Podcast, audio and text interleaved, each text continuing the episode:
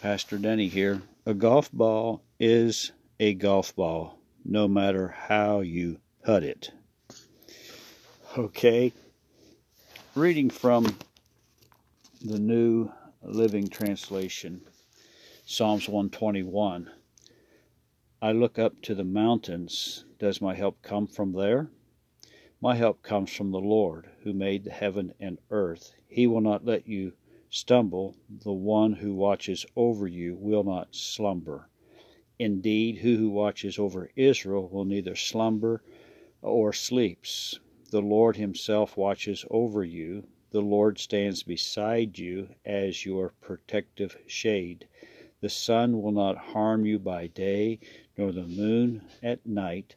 The Lord will keep you from all harm and watch over your life. The Lord keeps watch over you as you come and as you go, both now and forevermore. Many different translations, and it's a, a great, great chapter of Psalms. It, it's our help comes from the Lord, and He's always there. The Lord watches over you. Verse 5 The Lord watches over you, and the Lord stands beside you as your protective shade. Uh, verse 7 The Lord keeps you from all harm and watches over your life. The Lord keeps you and watches over you as you come and as you go. God is always looking out for the best interest of His children. And as we plug into Him every day, as we read the Word on a daily basis, as we pray and ask Him to guide our footsteps, He's there to help us. He's there to walk with us. He's there to help us to uh, climb the mountain, if you would. And uh, if he can't get you over it, he'll put a tunnel through it. There's nothing impossible with God. Let's pray. Father God, we thank you, Lord, that we look to you for our help. We don't look to the mountains that uh, think of great power and great uh, grandeur, but we look to you, the one who created the mountain. We look to you, God, the one who created us. We look to you, God, as you are watching out for our best interest. And so, God, we walk by faith and knowing that you walk with us because we have chosen to be on your side.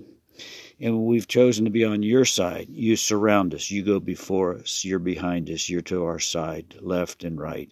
You are above us and you are below us. God, thank you for protecting us from all harm and all evil. We plead the precious blood of Christ over our lives, over our families, over our relatives, our our uh, close knit friends, God, the blood of Jesus, that you would protect them from all harm and evil, because uh, whatever happens to our friends has an effect upon our lives. And so, God, we ask that the protection you have for us will be extended to our family and our friends.